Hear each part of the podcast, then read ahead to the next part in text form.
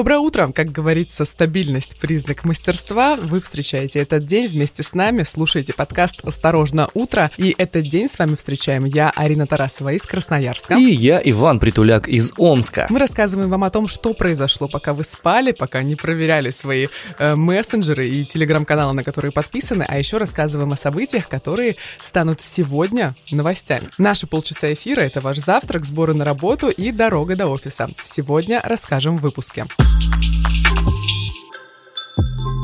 Нет радикальному идиотизму. Нижегородская прокуратура просит признать экстремистским и запретить мужское государство. Видео об изнасиловании заключенных в Саратове привели к уголовному делу и отставке высокопоставленного чиновника в СИН. Есть картофель и нет комсомолки. Комсомольская правда прекращает работу в Республике Беларусь.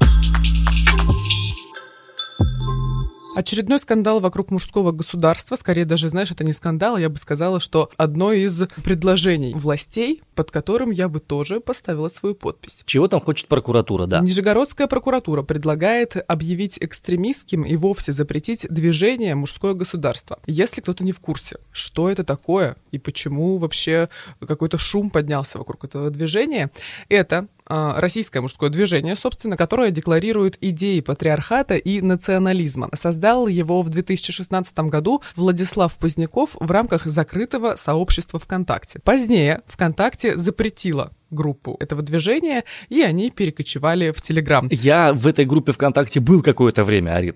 Я реально там был, я смотрел, что там происходит. Вань, звучит так, как будто, знаешь, как будто ты не случайно зашел, хотя я знаю, нет, что нет, ты нет. случайно. Ну, я хотя бы, знаешь, надеюсь на это. А как будто ты там прям сидел, э, был подписан ты на знаешь, обновление для того, чтобы бороться с э, бесами, необходимо хотя бы иногда знать, как они выглядят в лицо. Вот. Поэтому я э, иногда захожу в подобного рода паблики в ВК, смотреть, собственно, кто там водится, какие темы там поднимаются, что там обсуждается. В моменте, когда началось обсуждение того, что в мужском бесплодии виноваты преимущественно женщины э, с темным цветом кожи, я понял, что мне, наверное, больше там находиться не нужно, и я, пожалуй, пойду подальше. Я отписался, выключил и еще протер на всякий случай э, экран компьютера спиртом. Ну, чтобы как бы, мало ли, вдруг зараза полезет наружу. Ну, на самом деле, мужское государство не просто так хотят объявить экстремистским и запретить. Э, Во многих скандалах они замешаны, в частности, из последнего они, скажу сейчас такое интеллигентное, умное слово, полемизировали с представителями сети суши-роллов Тануки, а перед этим э, с, тоже с сетью э, суши-роллов Йоби да Йоби. Значит, в чем было дело? Йоби да Йоби опубликовала пост у себя в Инстаграме, э, на фотографии которого были две девушки с белой кожей со светлыми волосами и один афроамериканец. Значит, в комментариях начался какой-то невероятный... Срач. Полеми... Окей, хорошо, срач. Вот, Полемика, я хотела сказать, началась там, и люди, значит, убеждали друг друга и себя, что все это не окей, и почему вообще афроамериканец э, на фотографии в посте у Йоби да Йоби в России.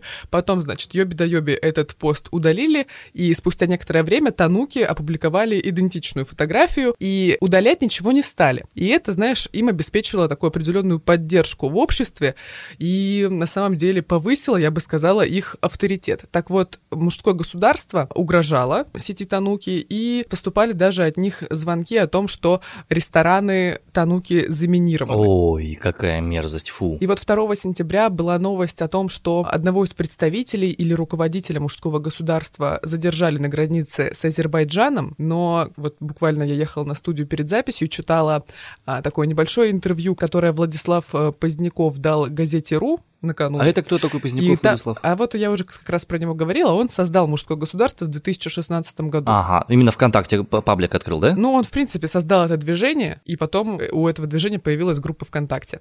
Э, Читала его такие комментарии, ответы на вопросы у газеты РУ, и он, например, там сообщил, что он сейчас находится на Северном Кипре и в Россию в ближайшее время не собирается. Говорит, я, я- мне тут хорошо, возможно, когда-нибудь я вернусь, и, говорит, никакого отношения к мужскому государству он давно давно уже не имеет. Э, есть проблема огромная с подобного рода пабликами, тем более с тем, когда они закрыты. Есть эффект так называемого информационного пузыря. Большие исследования об этом есть по поводу Фейсбука и по поводу ВКонтакте. Чем больше человек общается внутри сообщества, где нет альтернативных точек зрения, тем радикальнее становятся его взгляды. По сути, попадание в подобное закрытое сообщество это ведет к тому, что человек радикализируется, экстремизируется, если такое слово, конечно, есть, и в итоге видит э, жизнь и события этой жизни под очень-очень узким углом, под очень узкой перспективой. Поэтому, если э, вы не хотите стать условными ментальными жертвами э, пабликов типа мужского государства, ради разнообразия смотрите, что происходит да, на другом конце. Совершенно верно. И тогда есть шанс, что за счет двух радикальных позиций вы сможете свою третью хоть как-то нормально простроить, опираясь на свои собственные мысли. Так вот, Нижегородская прокуратура просит о том, чтобы а, все это рассмотрели и, значит, приняли какое-то решение. Процесс будет, когда неизвестно, что на нем решат, мы пока тоже не знаем, но такое а, дело интересное, будем за этим наблюдать. Следующее дело является, пожалуй, более интересным, более резонансным, хотя сравнивать подобного рода вещи, конечно же, нельзя.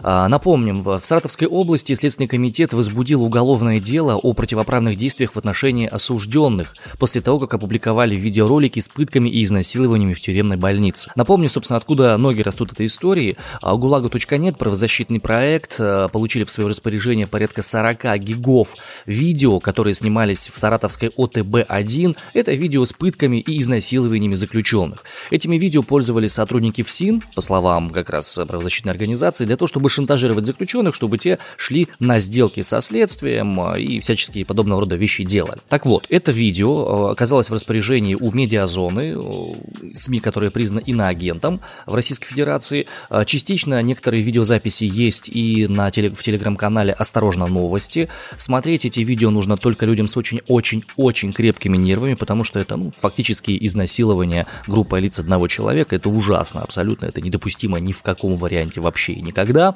А, по части 2 статьи 132 УК РФ а, возбуждено уголовное дело. А, что еще важным и интересным кажется в Что этой истории? статья? Это насильственные действия сексуального характера группа лиц по предварительному сговору. Угу. То есть умысел, все понятно, все ясно. Что... Но интересно другое. Мгм. Была не то чтобы отставка, а Заявление об отставке, верно? да, совершенно верно. Начальник УФСИН по Саратовской области Алексей Федотов, по словам источника Интерфакса, которые официально пока еще не подтверждены, а, Алексей Федотов подал рапорт об отставке после публикации этих видеозаписей. Сейчас он находится в отпуске, из которого, возможно, на работу не вернется. А, Ждем официального подтверждения этой информации.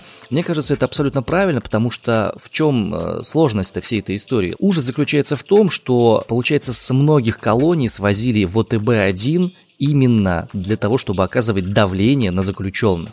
В чем там нюанс? Если какая-то проблема, если серьезные травмы тяжелые происходят непосредственно в какой-то колонии, то туда должны вызвать скорую. Скорая проводит осмотр и делает соответствующие заключения. А поскольку ОТБ туберкулезная больница, там есть врачи, которые занимались тем, что они подлечивали потом этих самых заключенных. Ну, в общем, все были в теме, все были в в этой, так сказать, не знаю даже как это Клака. в команде, давай- которая... давай назовем это клака, потому что это действительно ужас. Это кошмар и мерзость. Я, если честно, я очень слабо верю в то, что что-то изменится, и что структуры, которые будут, будут э, заниматься этим э, расследованием это- этого дела, они против своих же будут выдвигать какие-то обвинения, потому что не будем забывать, где мы живем, и все-таки система правосудия у нас в некоторых моментах хромает, если быть откровенными.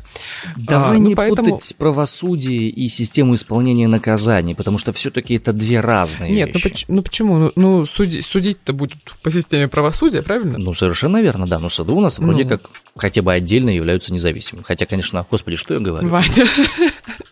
Ну так вот, я, если честно, не, не очень уверенно отношусь к этому с таким достаточно... Ну, возможно, у меня предвзятое мнение, Мгм. потому что я работаю в медиа и так далее, и много всего вижу и рассказываю на эту тему.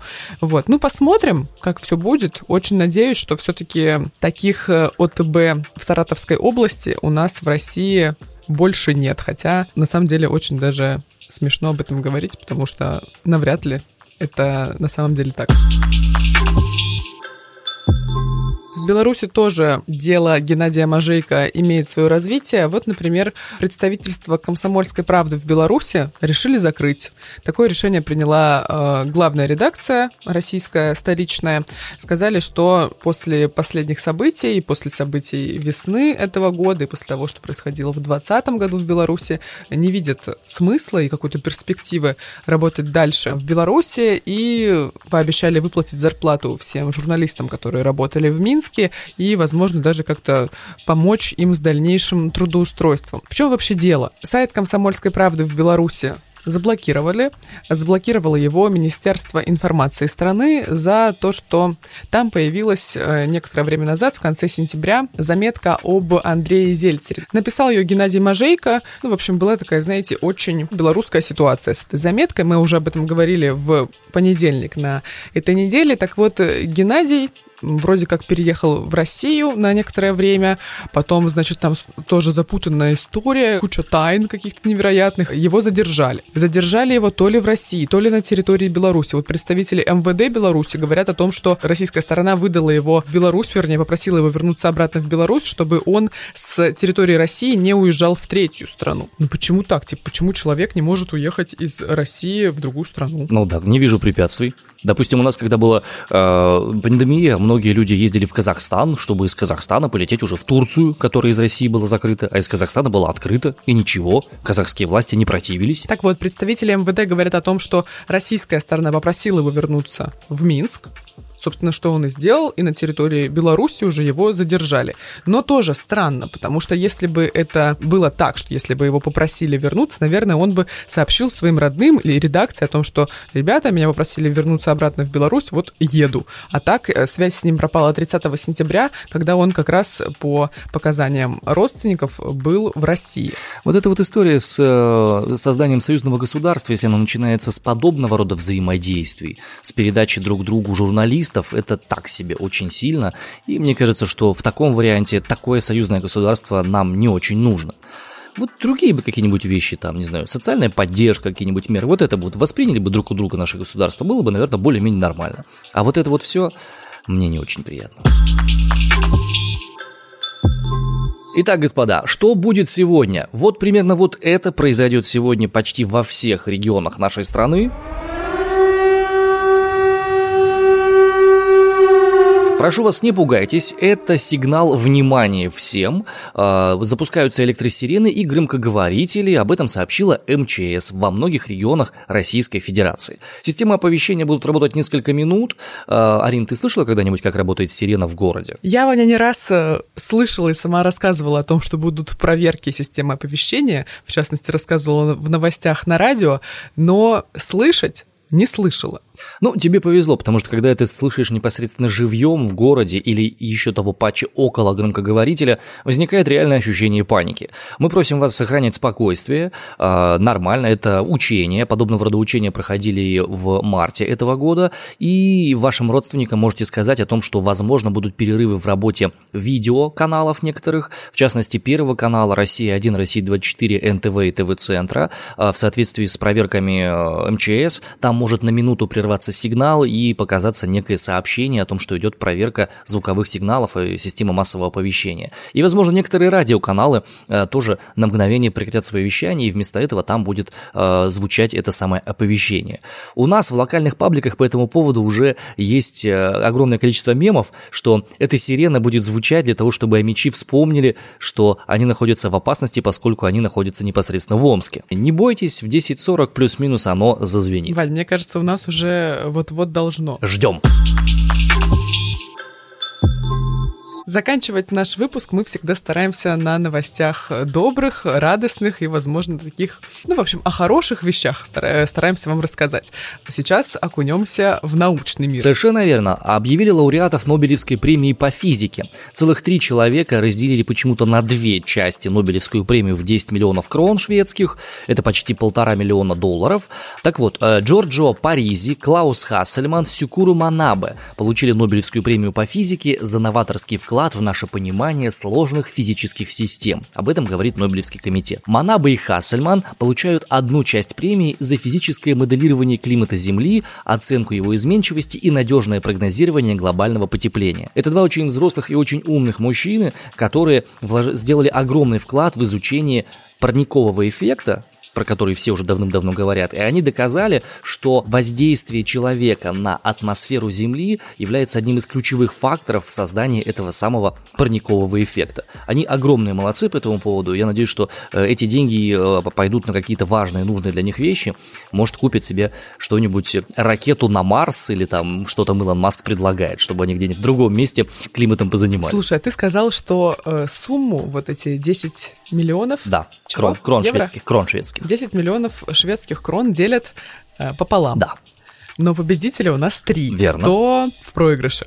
Нет, никто не в проигрыше, В чью сторону деле. несправедливость? Просто, получается, Манаба и Хассельман, они делали совместное исследование, а Паризи делал отдельное исследование. И вот Манаба и Хассельман получают одну половину, ну, условно, 500 тысяч, а вторые 500 тысяч получает э, непосредственно Джорджо Не Паризи. 500 тысяч, 5 миллионов. Нет. А, ну да, Наверное. да, конечно, ты права. Я просто уже на распила, на откаты уже все Ты- посчитал ты, по ты привычке. Уже, ты уже посчитал, потратил уже эти деньги просто. Так вот, да, мне ну, дом достраивать надо. Короче, за что Паризи дают непосредственно эту самую премию? За открытие взаимодействия, беспорядка и флуктуаций в физических системах от атомов до планетарных масштабов.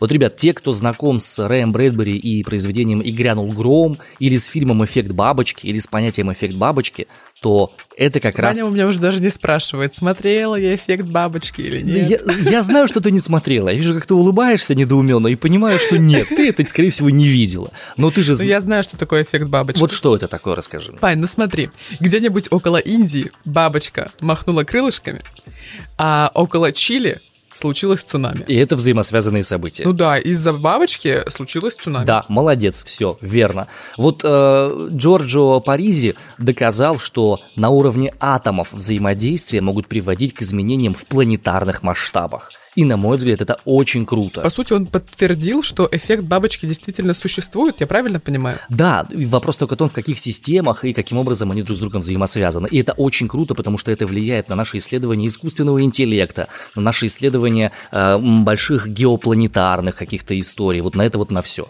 Очень круто и очень умные ребята, надеюсь, что это скажется еще и в дальнейшем будущем на нашей даже с тобой жизни.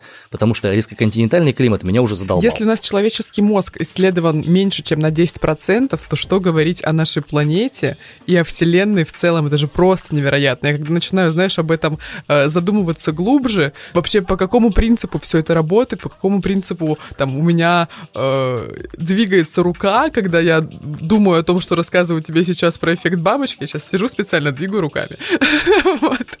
Это все очень круто, особенно когда ты никак не взаимосвязан с наукой, с физикой, биологией и химией, и не изучаешь это в таком э, глубоком ключе, а просто знаешь много хороших вещей в других сферах, но вот именно в устройстве мира ты не очень силен. Это еще больше, Ценности придает этим знаниям. еще больше вау-эффект от этого да происходит. Кстати, о вау-эффекте. Есть у нас для вас, господа, пара вещей, связанных с сериальчиками. Сериальчики мы любим, сериальчики мы смотрим. И вот совершенно недавно HBO Max, буквально вот-вот на днях, выпустили очередной трейлер, ну точнее тизер-трейлер для сериала «Дом дракона». Это приквел к легендарной «Игре престолов». Арин, ты «Игру престолов» смотрела? Да, я смотрела «Игру престолов», я прямо э, засматривалась. Это вот тот самый сериал, который невероятно меня держал в напряжении, и очень хотелось уже скорее-скорее новую-новую серию. Но вот если прям по сезонам, то шестой мне показался таким вялотекущим достаточно. А вот последний я была в восторге. Вот этот масштаб э, и битв, и в целом вся эта атмосфера. О, мурашки. Скажи, ты ждешь новый сериал, новый спин от «Игры престолов»? Это приквел. Тем более. Ну, не могу сказать, что я прямо очень жду. Ну, когда он выйдет, конечно, я э, посмотрю. Очень интересно, что там и как. Нам же расскажут э, историю семьи Таргариенов, почему начались э, все эти заговоры и вообще войны за Железный трон. Ну, посмотрим, почему. Но, если честно, у меня такое м, отношение немного с осторожностью, потому что я переживаю, что вот той самой атмосферы уже не будет, потому что не будет э, героев, к которым мы привыкли, не будет э, Дейнерис Таргариен, не будет э, Тириона Ланнистера, никого прочих, из них, да. да. Ну, у меня еще одну, один скепсис по этому поводу возникает, потому что э, одну из главных ролей выполняет, исполняет артист Мэтт Смит, очень крутой британский актер, но мне он известен как одиннадцатый доктор одиннадцатый доктор кто. И вот сколько угу. я не смотрел фотографии и все остальное, я смотрю, и у меня возникает ощущение, доктор, ну тебя-то сюда как занесло? Фанаты доктора кто поймут это отношение, потому что доктор кто при том, что это огромное явление культуры британской, чаще всего снимался на очень, эм, э, за очень маленькие деньги, и там были ужасные абсолютно спецэффекты, прям колхозные-колхозные.